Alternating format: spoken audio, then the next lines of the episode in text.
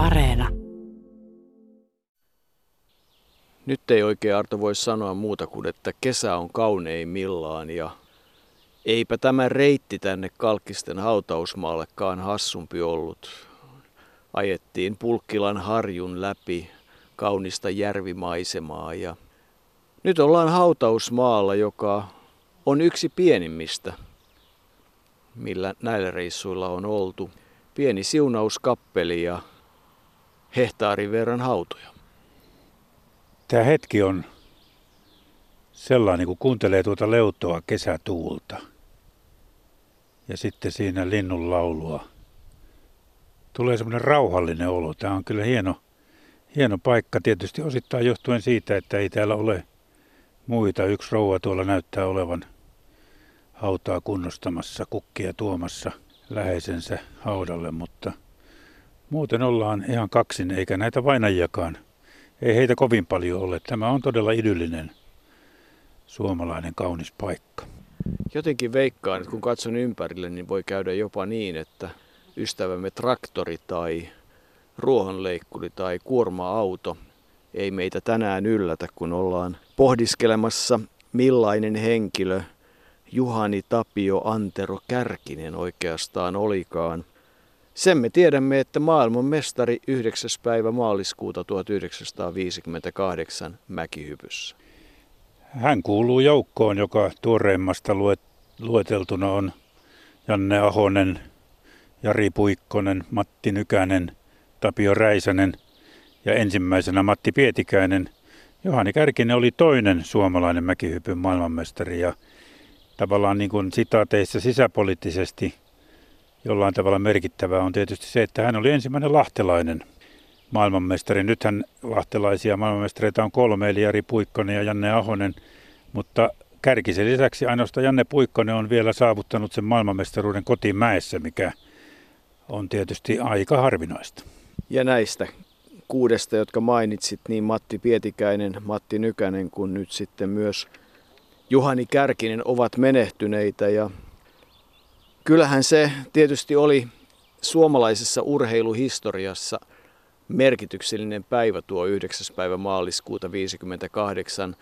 MM-kilpailut Lahdessa päättyivät, se oli viimeinen kilpailupäivä ja Hakulisen, Hämäläisen ja Korhosen mitalit oli saatu ja sitten kovasti jännitettiin, että tuleeko siinä Suomelle tärkeässä lajissa mitali.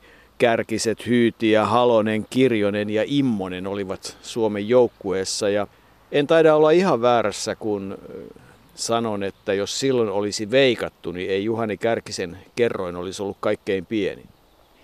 Ei jopa Niilo Halonenkin, joka itse epäonnistui kotimäessään, totesi, että kyllähän tuo kaksikko, joka kärkeen sijoittui, eli Juhani Kärkinen ja Ensio Hyytiä, oli tavallaan niin kuin yllätyskaksikko – mikä sen parempaa on kiva, että urheilussa tapahtuu näitä yllätyksiä ja se oli kolmas perättäinen kaksoisvoitto.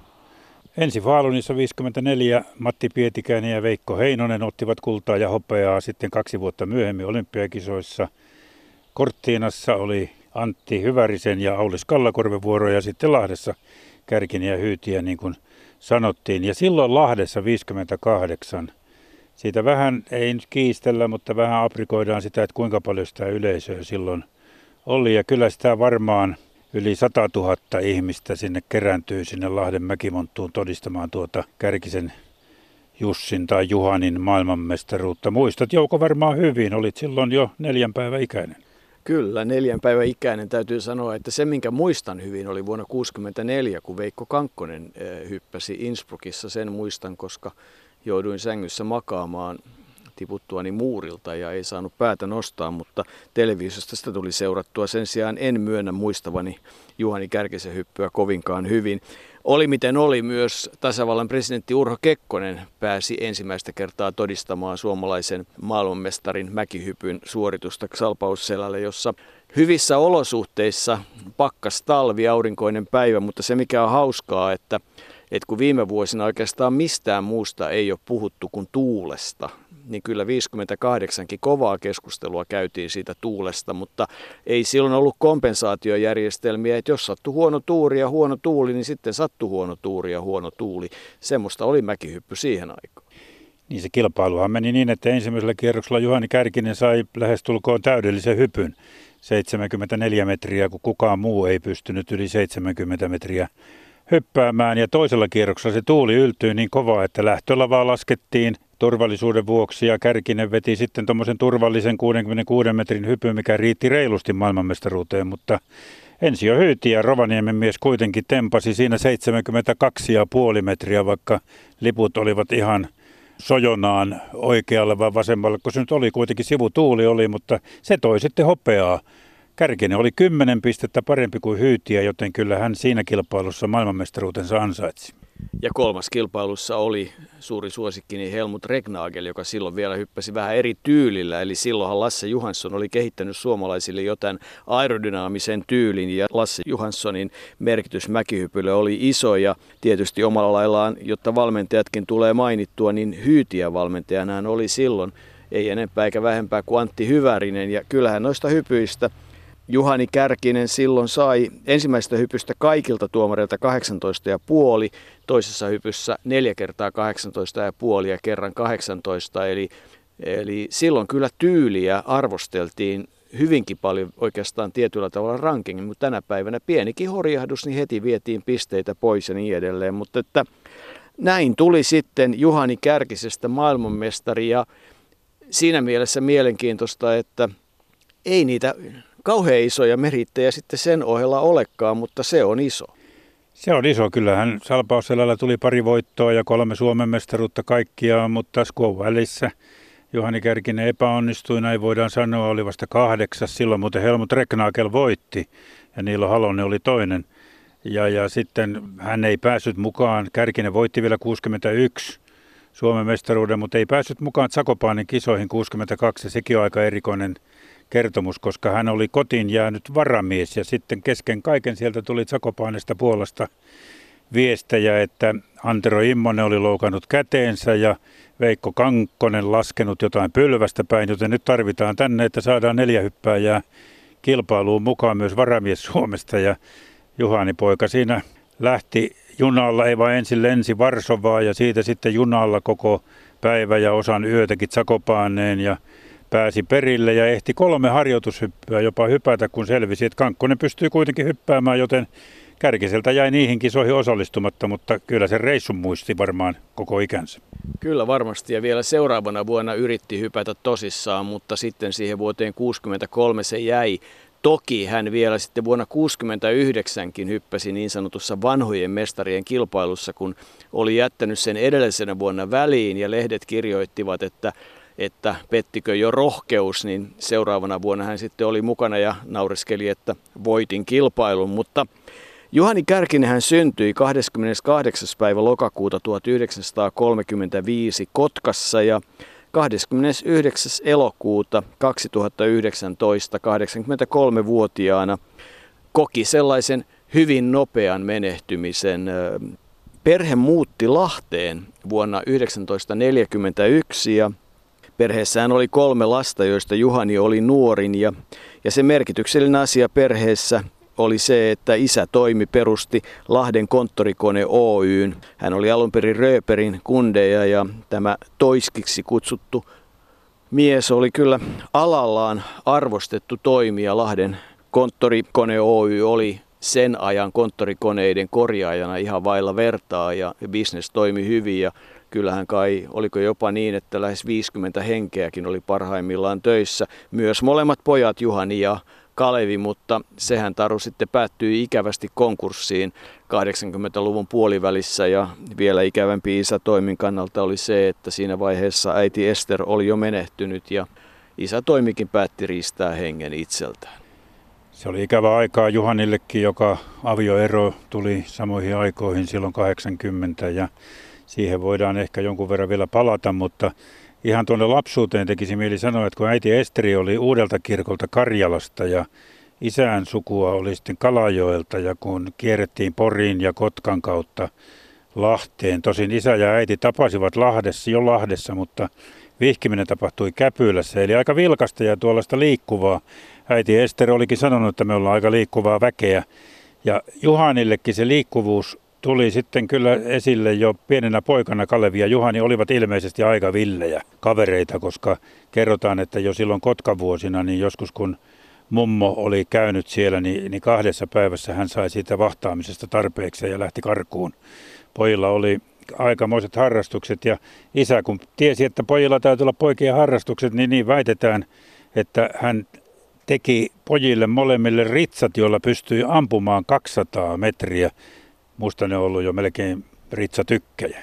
Niin, tai ainakin jonkinlaisia heittimiä oli miten oli, mutta kaikenlaista touhua pojat tekivät ja kyllähän niin kuin alusta alkaen sitä, sitä energiaa riitti ja sitä sitten erilaisten urheiluharrastusten myötä kotona oli renkaat, jolla voimisteltiin ja, ja tietysti sitten keilailukin tuli yllättävän aikaisin mukaan. Isä kannusti kaikenlaiseen, osti nyrkkeilyhanskat ja jostakin artikkelista luin, että jossain Lahdessa oli ollut sitten mielenkiintoinen kamppailu, että itse asiassa jonkun nyrkkeilykilpailun paras ottelu taisi olla, kun Kärkisen pojat ottivat toisiaan vastaan ratkaisemattoman.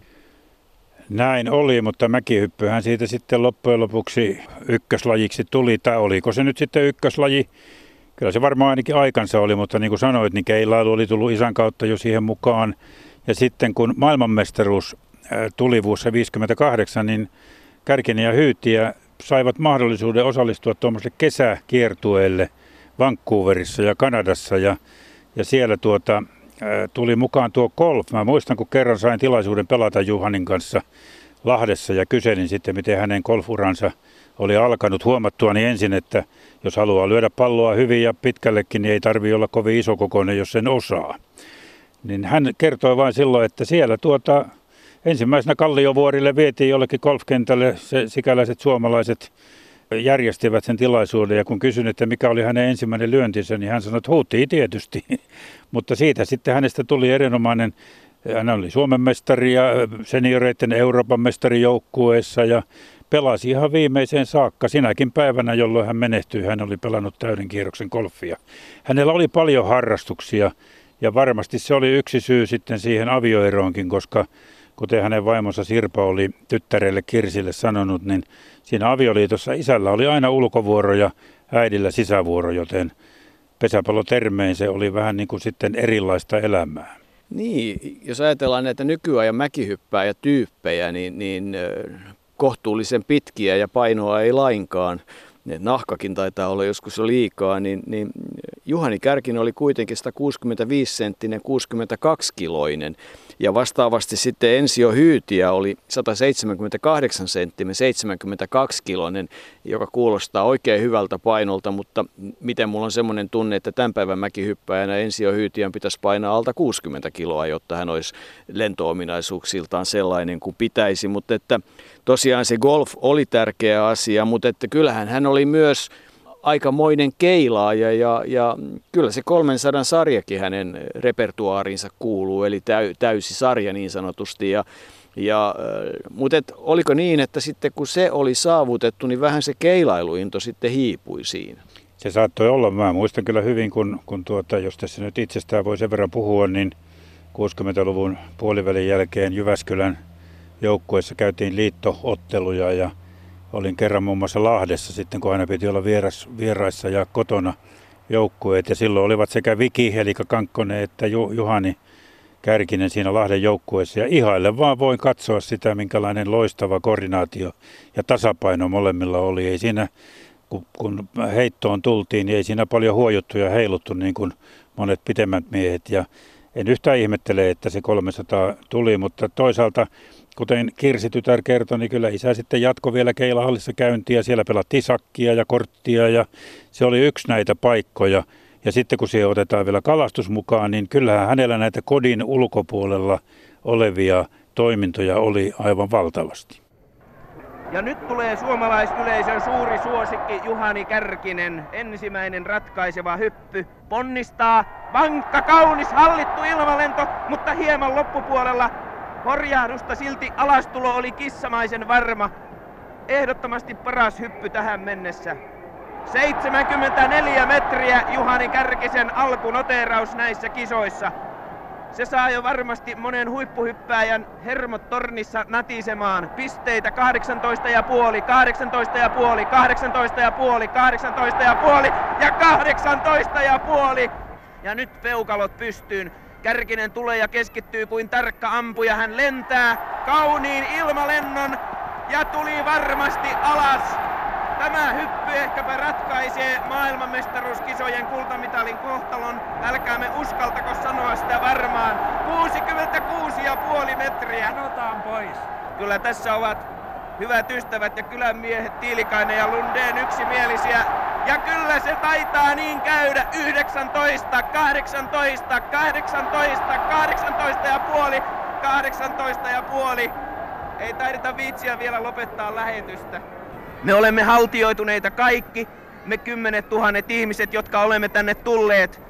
Ja näin radioselostamossakin ehkä tunne saa liikaakin valtaa silloin, kun omalla maalla oma suomalainen poika yltää tällaiseen saavutukseen, jota olemme niin kovin viime aikoina toivoneet. Näin lasku on meidän kohdaltamme mennyt erinomaisesti. Se mäkihypyn alku silloin pikkusen yli polvenkorkusena, eli suurin piirtein kymmenen vuoden iässä hypättiin. Ja Juhani Kärkisen uraan toisin kuin veljensä Kalevin, josta muuten ihan hyvin voitaisiin tällä hetkellä myös tehdä tarinaa, Kalevi oli siinä samassa kilpailussa mukana Lahdessa ja, ja hänelläkin on aika moisia merittejä mäkihyppäjänä, ottaen huomioon sen, että siihen aikaan Suomessa olla Suomen mestari oli jopa tietyllä tavalla saattoi olla vaikeampaa kuin kansainvälisen kilpailun voittaminen. Hänenkin ensimmäinen hyppynsä oli silloin Lahdessa yli 70 metriä, mutta siinä oli sellainen horjahdus niin, että ei se paljosta ole kiinni, että kärkiset olisivat olleet kärjessä molemmat tai jotain muuta vastaavaa, mutta että Juhani Kärkiselle kuitenkin sattui se tilanne, että hän kymmenvuotiaana kaatui Hennalla mäessä ja pelästyi sen verran, että siinä tuli sitten vuoden ihan selkeä tauko ja sehän on aika harvinaista, että sen jälkeen noustaan uudestaan ja tullaan hyppäämään, mutta että 12-vuotiaana hän sitten hyppäsi jo Lahden isosta mäestä ja eihän siihen aikaan sodan jälkeen varusteita ollut, että ensimmäiset suksetkin he saivat liian isot toki Vilisedältä eli isän veljeltä. 47 sitten tuli ensimmäiset omat mäkisukset, mutta veljeksille yhdet yhteiset, mikä tarkoitti sitä, että kilpailuissa aina toinen arvottiin alku ja toinen loppu, että ehti suksia vaihtaa. Ja vasta 49 saivat sitten ilmeisesti joulupukilta omat hikkoripuiset sukset. Juhanin kannalta kurjaa oli se, että, että Vorone aika pian vei, ei jäänyt kuin yhdet, mutta onneksi sitten oli ne vilisedän suksit jo siinä vaiheessa aika sopivan kokoiset niin, että molemmilla oli omansa. Vasta sen jälkeen tultiin sitten muovisuksia aikaan ja se on sitten mielenkiintoinen aika, koska sitten loppui se punaisen lakan käyttäminen, josta kyllä tarinoita riittää maailman turu. Näistähän voitaisiin näistä suksien kehityksestä puhua tässä sitten koko loppuaika, mutta mennään jo sinne maailmanmestaruuteen ja niihin syihin, miksi hänestä kenties tuli maailmanmestari. Niilo Halonen meille sanoi, että yksi, yksi oli päättäväisyys, mikä Juhanilla oli korkea luokkaa ja kyky keskittyä. Ja sen takia kun keskittyessään äh, Juhani ei sitten paljon puhellut muiden kanssa, vaikka joku yritti häntä jututtaakin, niin Niilo Halonen itse antoi hänelle lempinimen Jörö. Osittain siihen varmasti johtui se, että Jörö oli, oli myös näitä pieniä lumekin kääpiöitä mutta ja eikä Juhani kovin korkealle yltänyt maasta, mutta Jöröksi hän sanoi, ja se on kyllä hauska kertomus, mitä Nikke Halonen on monesti kertonut, että silloin kun kilpailupäivänä 58 Lahdessa kaverit lähestyivät, käveli, olivat kävelemässä numerot rinnassa jo sinne ylösmäelle, niin Jörö oli yksi kaksi kääntynyt ja sanonut Nikelle, että kuule Nikke, tämän päivän jälkeen minun nimeni on kaikkien pikkupoikien huulilla. Ja varmasti olikin, koska kyllä se rohkeus ja uhkarohkeus, mikä mäkihyppyyn silloin liitettiin, niin kyllähän yhtä lailla kuin pojat halusivat seipään varassa Pentti Nikulan myötä nousta korkealle, Nikulakin muuten on tämän alueen, missä ollaan ihmisiä, niin yhtä lailla se mäkihyppy oli semmoinen rohkeiden kavereiden laji. Ja, ja niin kuin joku silloin taisi sanoa Matti Nykäsestä, joku toimittaja, että sieltä ylhäältä katsottuaan, että jos Matti täältä hyppää, niin kyllähän voi jonkun oluen ottaakin, niin kyllä, se, kyllä ne mäet aika hurjia paikkoja on. Sen verran tietysti täytyy tässä vähän korjata, että Nikula oli alun perin Somerolta, että sieltähän se hyppyura alkoi, mutta Lahdessahan hän on työuransa sitten tehnyt. Rohkeita poikia olivat ja, ja tuota, ei siinä mitään, mutta se kuitenkin oli suhteellisen lyhyt sitten se Juhani Kärkisen huippuuraa, mutta se golfura oli pitkä. Se kesti sieltä Kalliovuorilta, kun se alkoi 78, niin ihan siihen kuolemaan saakka. Eli sinä päivänä, kun hän kuoli vajaa vuosi sitten elokuussa, niin hän oli vielä pelannut täyden kierroksen golfia Takkulassa ja, ja tuota, sen jälkeen lähtenyt sitten ystävänsä luokse ja ystävällä oli joku remonttikki tekeillä lähtenyt sinne katsomaan, että miten, miten tuota siellä jaksetaan, jaksetaan ja, ja tuota, ystävä vaimo oli sitten ihmetellyt, kun Kärkisen auto seisoo pihassa ja Jussi istuu vain autossa, mutta sinne oli matka päättynyt sitten siihen auton penkille. Ilmeisesti syynä oli sitten, häneltä hän oli otettu jo toinen keuhko aikaisemmin pois, mutta se ei vielä Jussia haitannut. Hän oli päättänyt elää satavuotiaaksi, mutta sitten selvisi kuoleman jälkeen, että hänellä oli ollut sepelvaltimotauti, josta joku lääkäri oli jo vihjassut, että sydänkin oli hyvä tutkia, mutta suomalainen mies on semmoinen, että ei tutkimuksiin ihan hevillä mennä ja, ja niin siinä kävi sitten maailmanmestarille. Todella pitkän ja hienon elämän hän kuitenkin pystyi elämään ja monta asiaa harrastamaan. Kyllä, ja jos ihan vielä pähkinänkuoressa kerrataan niitä menestyksiä, siis Lahden hiihtoseura hän edusti niin kuin veli Kalevikin punapaitoja, kolme SM-kultaa 58, 59 ja 61 ja nimenomaan silloin vuonna 58 hän selkeästi oli Suomen paras mäkihyppäjä. Voitti Salpausselällä 59 ja 63 ja kun kerran kahdesti voitti, niin sai sen salpausselkämitallin, joka on ollut suomalaisessa urheilussa kovin haluttu. Se oli numeroltaan 26. Aikanaan ensimmäisen sai muuten Tapani Niku. Ja mäkiviikolla hän voitti vain kerran, eli, eli juuri heti sen Kirsi-tyttären syntymän jälkeen 60-61 niin sanotusti mäkiviikolla. Silloin hän voitti Oberstdorfin kilpailun. Pisin hyppy, jonka Juhani Kärkinen on hypännyt, on 125 metriä. Siinäkin veli Kalevi pisti paremmaksi hypäten 127 metriä. Ja, ja kyllähän tietysti sitten, kun aikaisemmin totesit sitä kala, kalastusharrastusta, niin August Kiurun kanssa sen jälkeen, kun Kiurut 59 Lahteen muuttivat, niin harva se perjantai-talvisin Juhani Kärkinen tuli Kiuruille ja sitten tutkittiin Päijänteen karttoja, että mihin lähdetään pilkille ja, ja sitten harva se viikonloppu myös mentiin ja pitkiä päiviä siellä oltiin. Tenolla hän ei ollut August Kiurun kanssa, mutta Tenollakin semmoisia valtavia lohia vuosittain narrasi. Niin, tytär Kirsi Raniin oli hänen kanssaan ainakin kerran siellä. Sillä kerralla ei tullut lohta, mutta tieto on siitä, että useita yli 20 kilosia lohia Juhani Kärkinen ehti sieltä sitten vetää vuosien varrella. Joka vuosi sinne piti päästä ja joka vuosi hän sinne meni. Oli golfia, oli kalastusta, oli keilailua, mutta se keilailu loppui vähän aikaisemmin. Hänen elämänsä oli niin kuin täynnä aktiviteettia, että se varmasti johtui sitten myös siitä, että hän ei osannut sillä tavalla olla paikallaan. Oli myös hyvä käsistään, teki metsätöitä, teki kaikkea. Hänestä oli vähän niin kuin kaikkeen. Ja hän tykkäsi todella tehdä. Häntä kuvataan, että hän oli avulias, osallistuva, kohtelias, vaatimaton, erityisen täsmällinen, mutta myös jonkunlainen jääräpää. Ja siitä on hyvänä esimerkkinä yksi semmoinen keväinen kalastusreissu, nimittäin Akukiuru ja Juhani Kärkinen vetivät varsinkin keväällä niin siellä jään päällä venettä, että jos jää sitten pettää, niin, niin ollaan veneessä. Ja pojat kävivät sitten kovaa keskustelua siitä, että jos on yksin liikkeellä ja tipahtaa veteen, niin pääseekö sinne veneeseen? Ja Aku sanoi, että ei pääse, ja Juhani Kärkinen ilmoitti, että pääsee. No kuinka ollakaan, sopivasti Juhani Kärkinen molskahti sinne veteen ja Akukiuru pisti tupakaksi ja sanoi, että siitähän tulet ja kolmisen minuuttia Juhani Kärkinen räpiköi, jonka jälkeen joutui toteamaan, että ei täältä pääse ja Aku veti hänet ylös, mutta sekin kuvaa tietyllä tavalla Juhani Kärkisen luonnetta, että hän oli tämmöinen myös sitten tietyllä tavalla jossain tilanteessa jääräpä. Ja vaikka hän ei ollut kielitaitoinen, niin hän oli erittäin kiinnostunut muiden maiden kulttuureista ja, ja tuota, Kirsi Raniin, joka miehensä kanssa oli, oli vuosia Vietnamissa, Taimaassa ja Singaporessa, niin – kertoi, miten isä kävi vuosittain siellä, aina kuukauden verran oli ja, ja, ja hoiti lastenlapsiaan kahta tytärtä, mutta pelasi myös tietysti paljon golfia, oli erinomainen seuramies, vaikka ei osannutkaan paljon kieliä ja viihtyi. Hänelle maailma oli avoin, erittäinkin avoin. Ei kielitaito ole se, joka on suomalaisia pysäyttänyt, jos halu tietää ja oppia on olemassa. Niin kuin todettua, niin isä toimi, eli Toiski perusti sen Lahden konttorikone Oyn ja, ja sen ura sitten 84 päättyi konkurssiin, jonka jälkeen Juhani Kärkinen työskenteli Schöldvikissä ja kun oli kerran mäkimies eikä korkeita paikkoja pelännyt, niin teki kyllä aika vaarallisia hommia ahtaissa tiloissa korkealla ja kiipeili ja ihan tarkalleen ei tullut selväksi mitä kaikkea, mutta oli ilmeisen pidetty työntekijä, koska vielä silloin kun hän 2000 jäi sitten eläkkeelle, niin häntä pyydettiin jatkamaan ja jos muistan oikein, niin hän sai peräti 20 000 markan lahjakortin, matkalahjakortin, eli matkailu oli hänelle tärkeää ja sillä varmaan sitten jokunen golfmatka tuli rahoitettua, koska muutenhan Juhani Kärkiselle ei taloudellisesti siinä konkurssissa käynyt erityisen hyvin. Hän pystyi sen asuntonsa pitämään, mutta että kyllä se ja sitten se pro-urheilupalkinto, jonka hän sai 2010 ja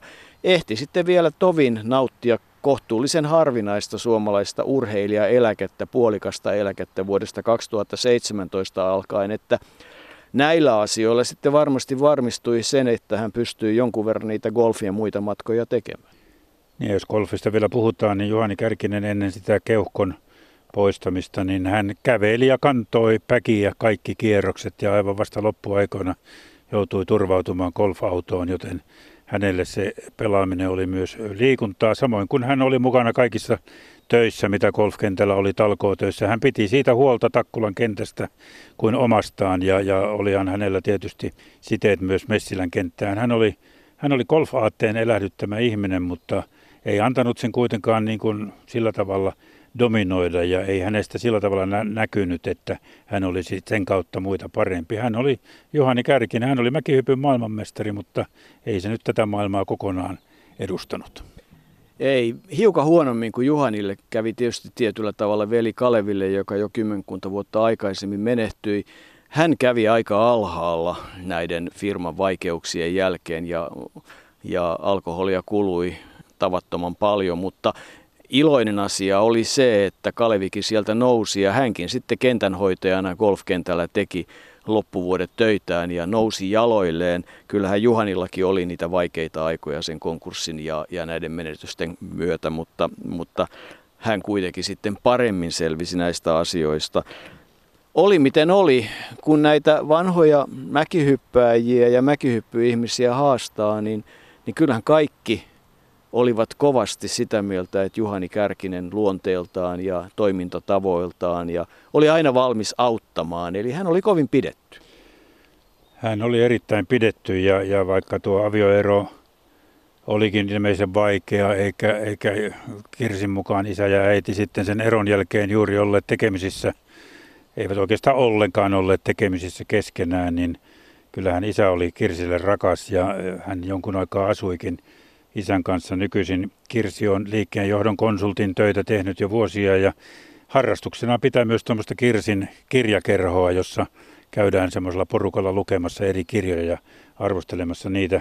Hän puhui mielestäni kauniisti silloin Juhani hautajaisissa reilu vuosi sitten elokuussa, kun hän lainasi vietnamilais-kanalaista kirjailijaa Kim Thuita – ja, ja tuota, kertoi, miten tämä oli miettinyt, mikä ero on länsimaisella kulttuurilla ja vietnamilaisella perinteellä. Ja, ja, ja Kim oli sanonut, että hän ei ymmärrä, miksi usein sanotaan, että joku kuoli ennen aikojaan, koska ei kenestäkään sanota myöskään, että hän kuoli oman aikansa jälkeen. Ja näin Kirsi siinä puheessaan päätti, että ei, jokainen kuolee omana aikanaan, juuri omana hetkenään. Se on ajatus, joka tuo nyt lohtua. Isän hetki oli kuukausi sitten – se oli viime vuoden elokuussa. Niin, 29. elokuuta 2019 ja kyllä tämä hautausmaa täällä Kalkkisissa, niin eipähän tämä hassumpi viimeinen leposia ole. Kovin on rauhallista ja kovin on kaunis paikka, ainakin tällaisena kesäkuisena päivänä.